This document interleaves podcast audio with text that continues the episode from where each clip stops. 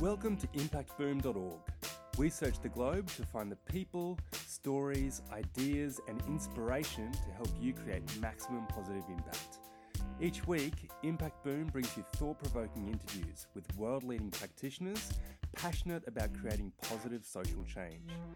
These designers, social entrepreneurs, educators, innovators, thinkers, and doers share their projects, initiatives, thoughts, and insights on creating a better world. You can find all the stories, links, and other great content at impactboom.org. Follow us on Facebook or Twitter for the latest updates, or subscribe to the newsletter or on iTunes. Yeah, we are here in Barcelona speaking with Easkey Britton. And thanks for listening to episode 167 of Impact Boom. My name is Nicolien Arns, founder of Nick Nick and a contributor editor here at Impact Boom.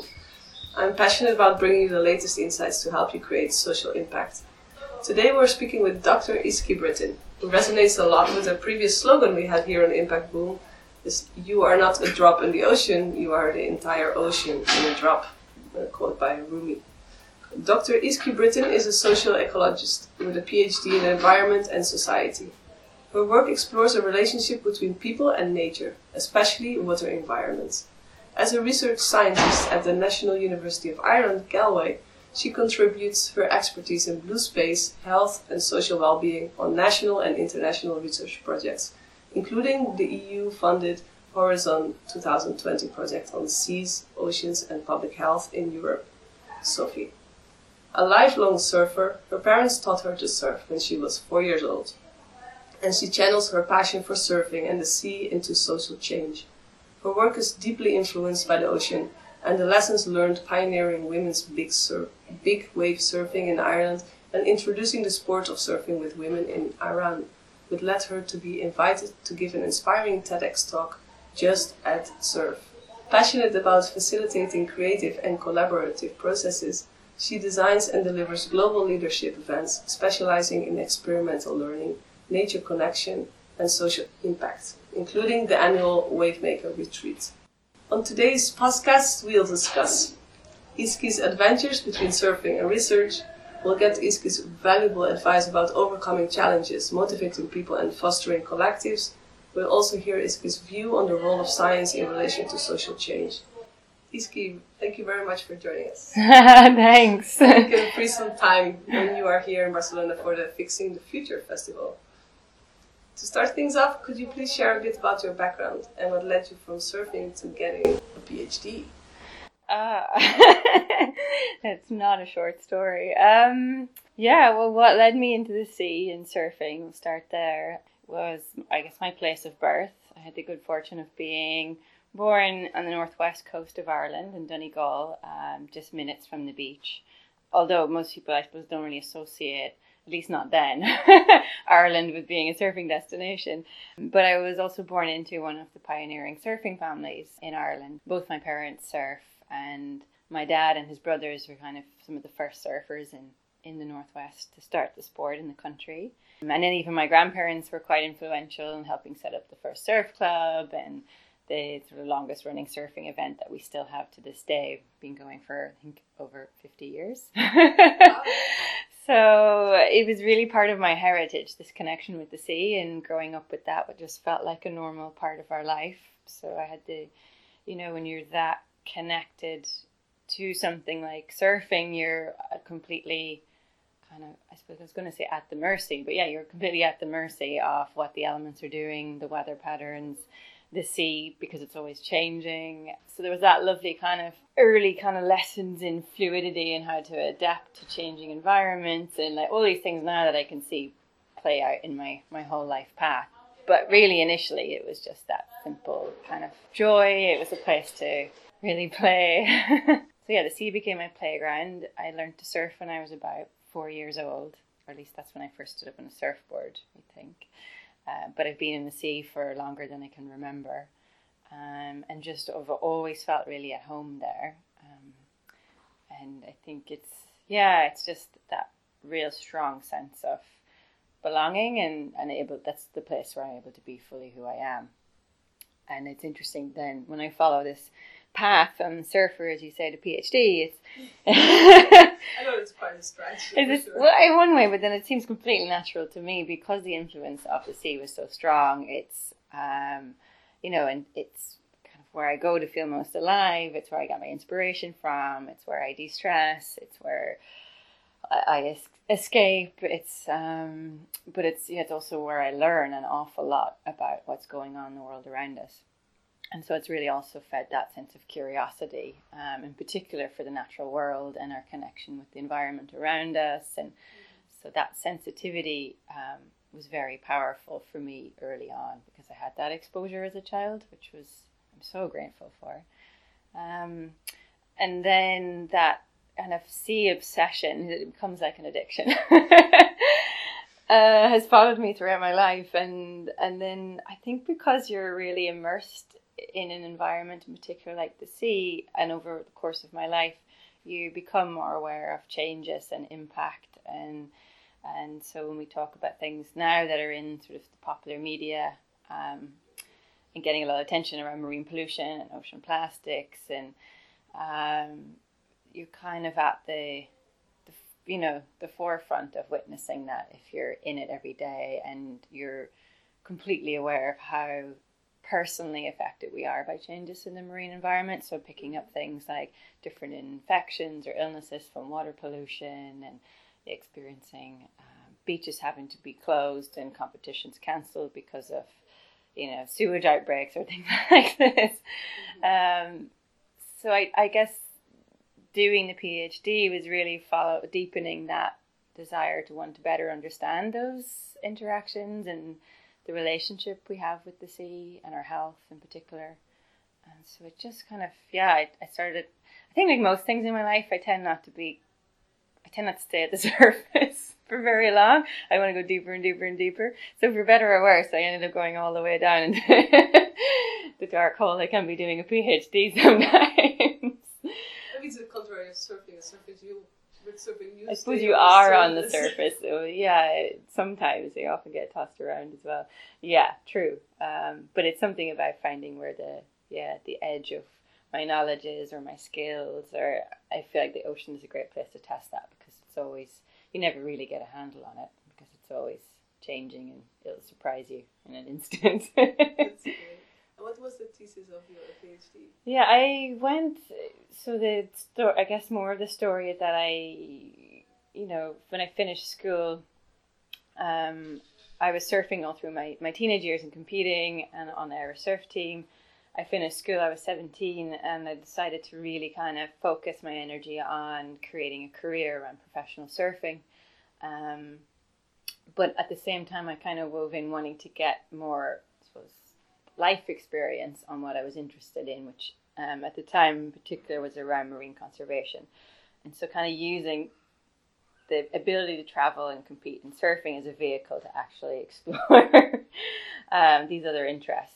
Um, so I did that for quite a few few years before I went to university, um, and I studied environmental science.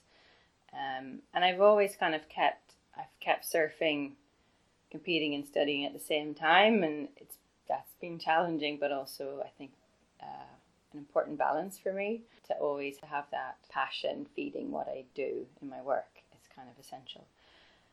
And I didn't plan on doing a PhD, but like most things in my life, it wasn't like I had this real strategic vision or you know steps to follow. I kind of just uh, be open to the unexpected. I think uh, in this case, I had a really lovely mentor and teacher, my lecturer, Sarah Coulthard at the University of Ulster when I was doing environmental science. Her work looks at that relationship between people in the sea, uh, particular coastal communities, and how our sense of, I suppose, well being is affected when we lose that connection. And so she was writing up this PhD at the time, looking at that, like the social well being impacts in fishing communities in Northern Ireland because there were a lot of fisheries were being you know reduced, decommissioned, or closed down, and up until that point, the impact is only and still largely is only considered in economic terms. And economically speaking, you know the fishing fleet is seen as real, you know, like a drop in the ocean, and and yet it's very powerfully part of the fabric and of communities' identity, and so in my research, we found that a lot of the, the consequences in terms of that kind of sense of community cohesion, family relationships, sense of self worth, and mental health were really impacted. Um, and it was kind of a real hidden, sort of hidden impact, I suppose, of losing that connection. Yeah, that's great. Yeah. And it's also like everybody always trying to measure Uh, yeah. impact, which is now like a trend. Well, we were trying to measure the well-being impacts. Yeah. Science and studies. Yeah, you have yeah. the possibility to really show these results. Yeah. Yeah. It stays in an economic. Uh, Yeah, and it, economic right? and I suppose just talking to you now and what I'll be talking about later, you know, or at fixing the future, um, is something about you know this capturing impact and the emphasis on measuring impact, and I see that in both for you know NGOs and organizations, and then in research and academia, um, but also the sort of equal or even know, more important part of the importance of those stories that bring that to life. So the work I did was very mixed in terms of it was very qualitative, but also trying to capture you know the, the measurement and create the data that would speak to policy with a you know impactful kind of graph. But if you didn't have the story to really back that up or bring that to life, then it doesn't really move people. There's no emotional connection to it, and it's I think you need both. Yeah, cool. That's great insight. this is what happens when you have these conversations. And, and what it brings me, actually, you answered part of this question Mm. already. Do you see yourself more as a scientist or as a social entrepreneur? I, I thought this was a really good question because I see myself more as a scientist, but I'm not even sure if I really see myself as a scientist either.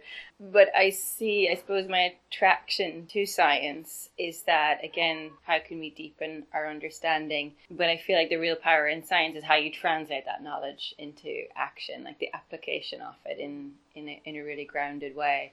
Um, so I really kind of see that link and bridge between science and social enterprise, science and activism, you know, science and art.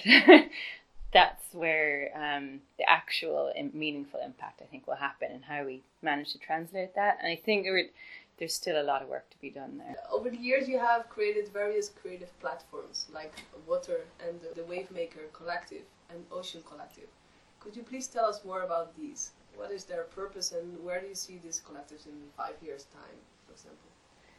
Yeah, it's it's amazing. I I guess tracking the emergence as well of these different initiatives that are in particular looking at how I suppose what drives me is the desire to better understand how inextricably linked our health and well-being is with the health of the ocean, and also that sense of how we might overcome that disconnect that we're experiencing in society, in particular from our natural world, that has all these knock-on consequences for well our own health but also the health of the environment. And so i kind of think these initiatives and collectives are trying to I suppose break out of the traditional ways of thinking and doing um, and approaching these challenges and issues and recognizing the need for collaboration across different sectors across different disciplines. And i'll start with with like water. It's to be perfectly honest it's like my own little kind of creative sandbox where I get to play with these ideas and inspirations or insights I get from the scientific work that I do and seeing wanting to play with how to apply that in a setting that actually I suppose the embodiment of how we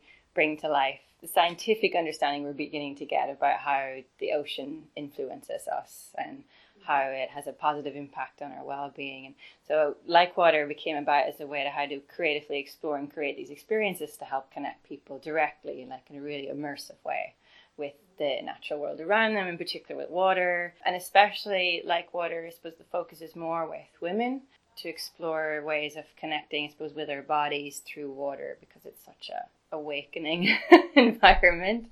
But it's also really in the work that we've done at various workshops and retreats, including one last year called Move Like Water.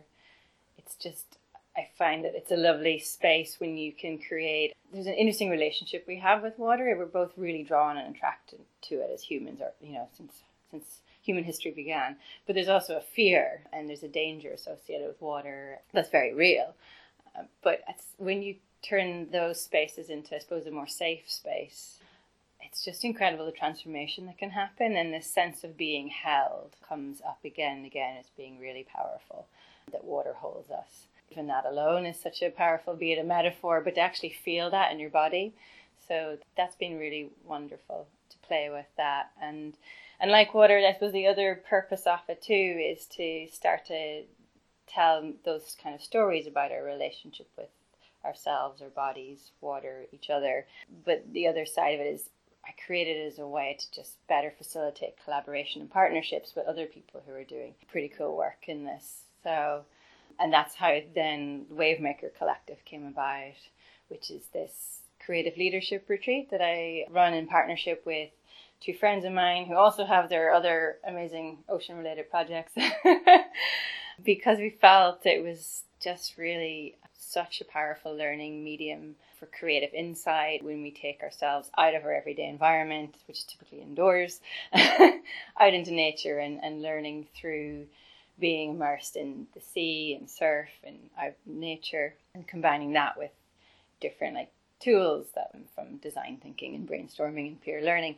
But we find it's just such a great facilitator of connection when you take people out of a little bit out of the comfort zone. But yeah, it's amazing how your guard just drops. And the first exercise we do is this one we call wave play on the very first day. And we so wave makers is aimed at different leaders, uh, entrepreneurs, social activists, like a, a very diverse spectrum. And some people surf, some people don't. But it's really aimed at how to create more social impact in the work that you're doing. So you have this very diverse mix of people who don't know each other. It's, it's, a group of about 16. And with this wave play activity, it's amazing what happens. So it's essentially about jumping in the surf and body surfing. So no surfboard, no anything, just yourself and the waves. And it's just all about play, really. So it's just, it's such a great leveler. You're going in doing what maybe you did as a kid, getting tossed around by waves, feeling that kind of energy move you and this incredible connection and trust happens in, in the space of this this kind of hour that we spend in the water. Yeah, it's great. Yeah, it's really really fun. Uh, so that's that's just a great way to to address the other kind of issue that exists, I suppose, in this space when we're trying to create change and social impact is where a lot of people, especially who come to the wave makers, are kind of at the vanguard in what they do, let's say, and that's a really isolating kind of place to be. So it's just also a chance to create that support and connection. So hence the collective part, um, and then a time, a space just to sort of let go and be in nature as well.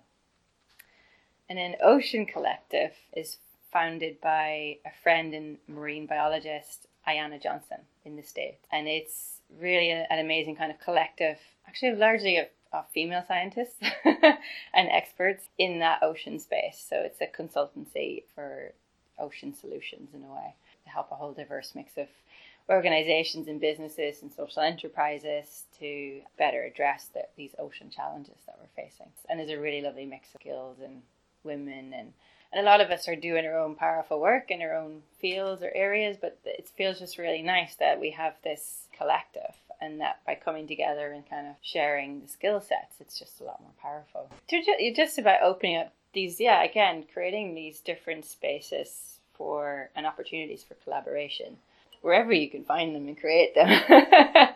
um, so that's and that's kind of what really gives me that the energy encouragement I sometimes need if in the academic work I do can get really intense.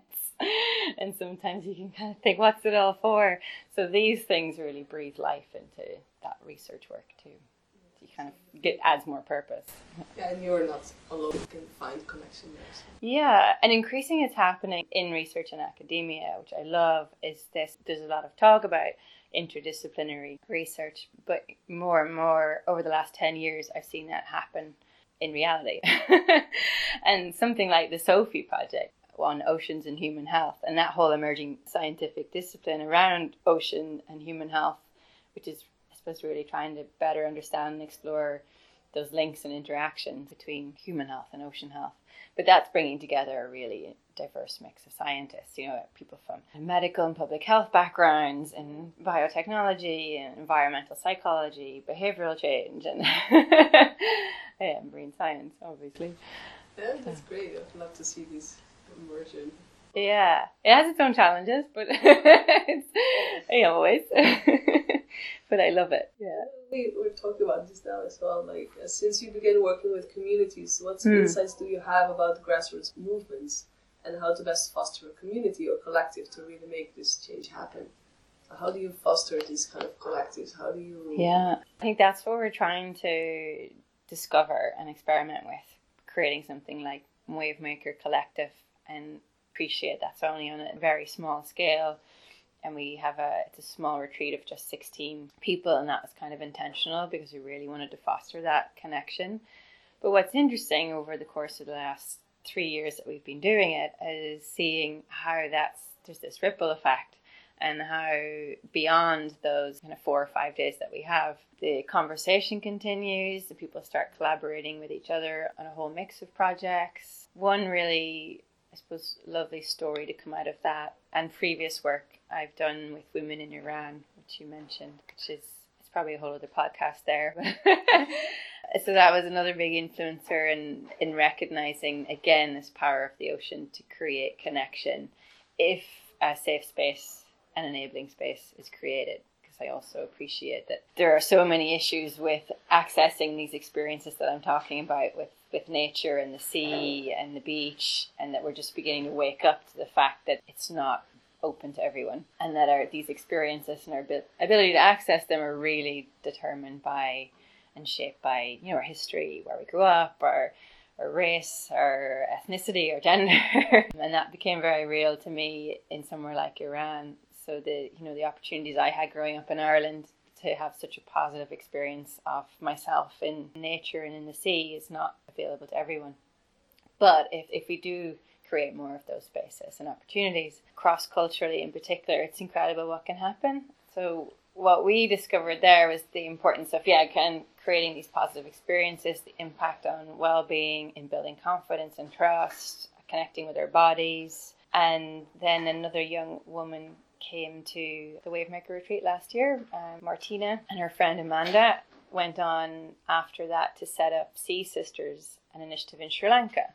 And Martina has done like a master's as well, and, and I think one of the first master's thesis to look at the role of surfing in women's empowerment in developing nations. And so she had been following my work in Iran. Then she came to Wavemakers, and she took this initiative herself with the work she'd already been doing in Sri Lanka to create this program. And what I love about it is that it's about uh, kind of reclaiming that ocean space as a, a safe space for women and girls uh, to create that sense of empowerment, and in particular where there's been that trauma associated with the tsunami, loss of life, huge fear, and actually the overwhelming number of, of deaths uh, were women and girls because of their don't have access to basic water safety skills or knowledge. Uh, so that has huge consequences. So it's just wonderful that they're opening up another space of possibility for women to discover themselves in new ways. So yeah, I highly recommend checking out Sea Sisters. It's really beautiful, and they're just they just set it up last year. Um, they were also instrumental in setting up the Arugam Bay Girls Surf Club. So it's the first female-run, female-only surf club in Sri Lanka, and it's been recognised by the governing body. And so it's amazing because it's you know traditionally the the sea and the beach is not in domain for women and girls. And you know, I, I'm aware too as a surfer when I was traveling to these places like Sri Lanka or Indonesia, and the freedom I had to go and, and surf and have that opportunity as an outsider or tourist, you know. And it just wasn't the case for women and girls who are from there. And so it's wonderful to see these shifts happening. And what do you feel is the role of science in relation to social and ecological change? It's kind of essential and there's I suppose a few things happening. There's this sense of urgency, and I feel it more and more keenly uh, to act, and then we need to take action. And it's like needing to work with what we already know to like get going. But at the same time, I don't think action alone will create change if we don't also cultivate a need to, I suppose, listen more deeply, to reflect and reconnect with what it is that matters most. Otherwise, we'll be acting without an awareness of what it is we want to create, which could be dangerous. So it's so really allowing for just for that space to reflect and allowing for new ways of noticing to emerge. So it's that being able to remain really present as well as focusing on the future and what needs doing. And so I think the but the the role of science is to really help ground us in this sense of moving from a place of, of what we know and then being able to continue to reflect through asking those questions of why, what's this for? uh, yeah. What would you recommend for like social entrepreneurs that are listening, for example, like to get in touch more with like scientists or with uh, universities or?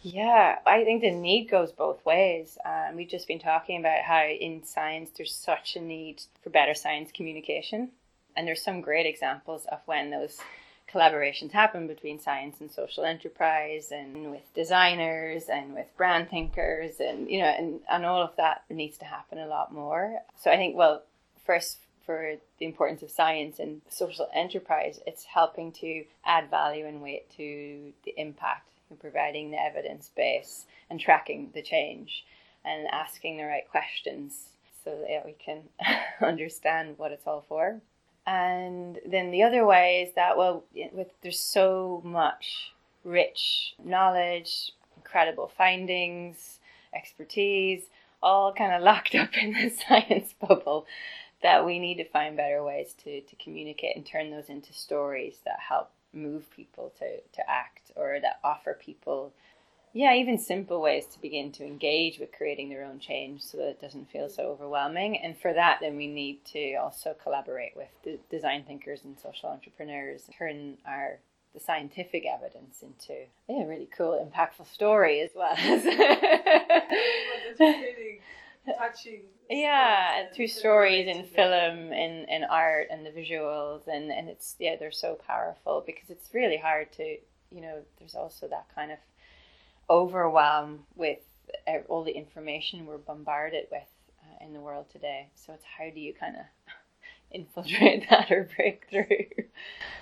And how do you believe the business side of these projects helps to make social impact? For example, which are your main collaborators and partners, and how do you work with? Actually, there's a couple of examples. One um, I'm really excited about is with this amazing social enterprise called Protect Blue founded by Lindsay Hawken, who's actually um, co-founder of Wavemaker Collective as well. And she's sort of an um, amazing kind of brand thinker, leadership coach. She's passionate about marine education and social change. But Protect Blue, what I love about it is that it's aimed at ocean advocates, the people doing the work to create change in the ocean space. But it doesn't focus on what the problems are in the ocean or what we need to be doing she focuses on the people, so on the ocean advocates, and how can, through her skill sets and knowledge, how can she better help serve them? So these things we've been talking about, like helping ocean advocates understand and build the skills to better communicate the impact of their work through, you know, everything from like web design and making videos to.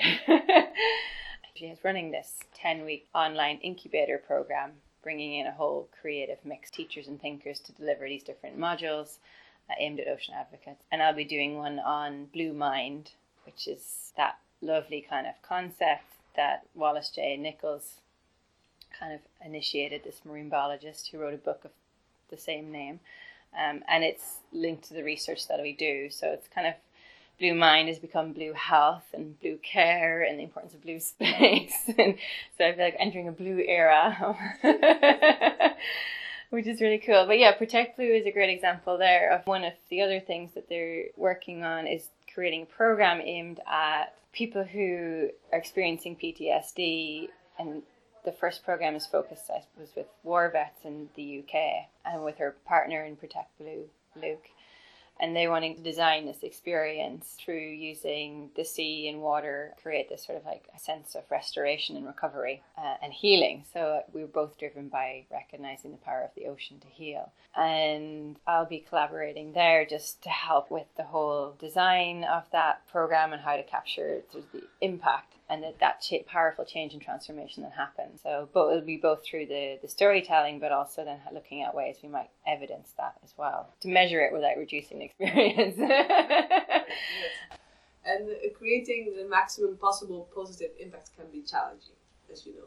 But what is your take on motivating people in collectives to take action how do you navigate through obstacles? It's like, what's your like piece of advice? I'm finding increasing that people It's not for lack of motivation or energy. It comes back to that impulse to want to act, which is really great. But then there's the danger, and we see it again and again, of the sort of the biggest challenges leaders are facing when they come to something like Wavemaker Collective is how to balance and manage their own time and energy how to not burn out. And so there's this sort of crisis of, I hate to use the word self care, but that's kind of what it comes down to of this pouring so much energy and passion into how to better care for the planet or the world around us or other people that then we're completely losing that connection of care with ourselves.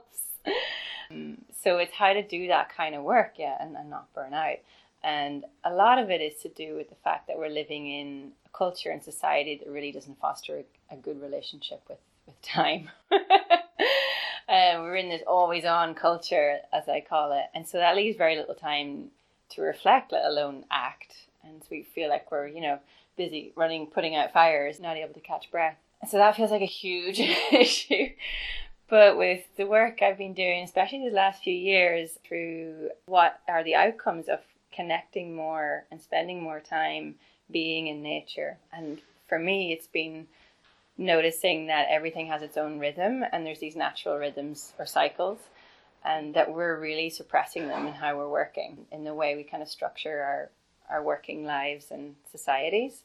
And so by that i mean this ebb and flow. Like it's not healthy or natural to be always on. You also need to rest recover and relax other the work that we do. And i see it in particular in social enterprise and, and social change work because there's that often that need to really hustle and you're having to do it yourself and resources are stretched.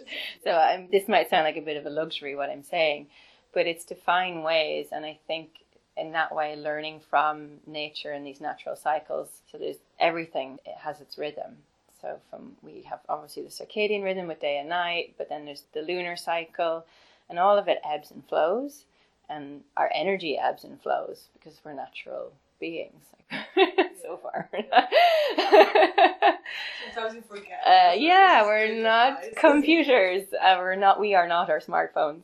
Um, yeah so it's it's to really honor that and find even if it's in a really really small way. Yeah i think that's super important. It's trying to shift from this sort of headlong push from a to b into a more cyclical approach to living. And that really giving ourselves permission to every now and again just step away like completely drop your bundle and not panic. The world will you know still be there hopefully when you come back to it but you might not if you don't take the time to honor both the, the ebb part of our cycle as well as the flow, the waxing and the waning. And you know, as a surfer, we're very aware of that, that you're timing things to, to move with the tide. Yeah. You know, the tide isn't, you know, well, luckily it's not constantly coming in at us. Good news, especially for women, is that we have our own internal cycle uh, which has also suffered terrible suppression. We try to push through that. But if we could li- better listen to it, i.e., listen to that wisdom in our bodies, then I think that would help us access our power a lot more readily as well. And we'd be a lot less hard on ourselves.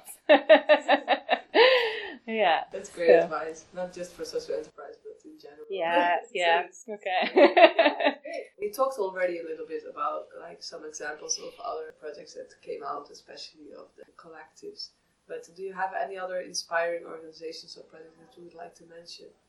Oh wow, where to start? Yeah, there's so many. I mean, well, there's a couple that have just kind of come on my radar. So Ayana Johnson, founder of Ocean Collectiv, uh, has also just set up Urban Ocean Lab, and I love this because it's looking at urban ocean conservation. People are like, what? Like ocean conservation cities or urban areas. Like there's no nature in urban areas, uh, but you know, there's most of the world's largest cities are by the sea, and so she's kind of initiated this work in New York City, and it's a, a really incredible thing, and, and that's an exciting shift to make because most of the world's populations are in urban areas, and that's where we're, the disconnect is, is greatest. So if we could bring that mindset into those spaces, I think the potential for impact could be huge. And along those lines, another initiative in the UK called We Are Ocean. Again, all about this uh, how do we build more ocean literate societies, in particular in urban areas. So they're kind of activating that in a whole load of really creative ways. It's really, really engaging. And then there's another one that came to mind. There's a really beautiful, powerful initiative called I Am Water by a dear friend of mine, Hanli Prinsloo. He's an incredible free diver from South Africa. She's kind of taking her experiences and her tremendous passion for free diving and discovering this incredible world beneath the surface as a way to address that issue of why we're not so connected with the ocean. Because for so many people, it feels like it's out of sight, out of mind, and it's just this blue space. So Hanli really brings that to life along with her partner Peter Marshall. They create these incredible like visual stories of what it's like beneath the surface. But I Am Water is it's based in South Africa and they're spreading into other countries as well as a way to engage in particular vulnerable minority groups and the kids in South Africa who live, you know, right right next to the sea but have never been in the water and aren't even able to swim. And she introduces them to a whole other world to the rock pools and snorkeling and beach cleaning. With freediving it's amazing because you're connecting with your body and your breath and you're experiencing immediately the transformation of what happens when you go in water and how that physically changes your body alters your mind and your mood. And so she's kind of twofold. Her way of addressing, which very much resonates with me, addressing this kind of environmental crisis that we're in and ocean conservation is through how do you help people fall in love with the sea.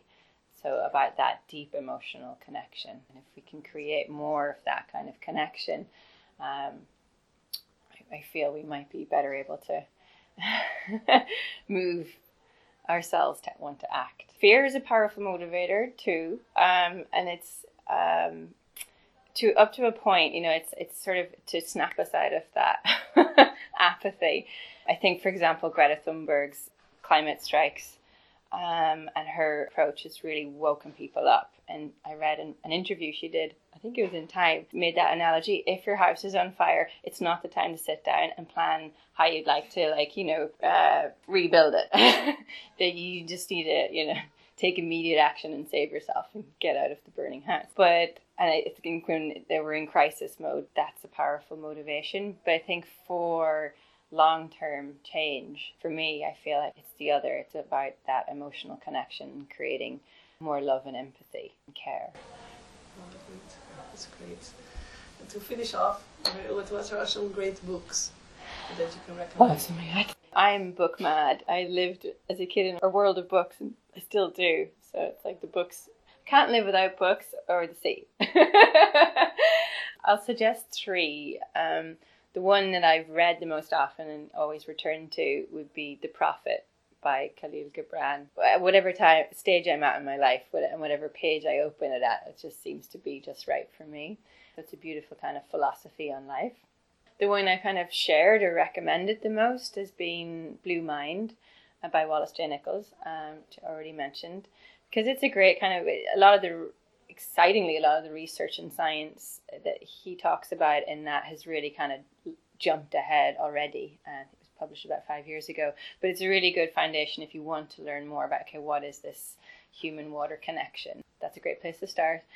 And then the third book, in particular for all the women out there, is called Wild Power by Alexandra Pope and Sjanie. Don't let the title put you off, but it's again, if you want to learn more about the power of our inner cycle, the menstrual cycle, uh, it's a brilliant foundational book on creating more of that kind of cycle awareness in your life and being able to sort of track and map and chart your own cycle.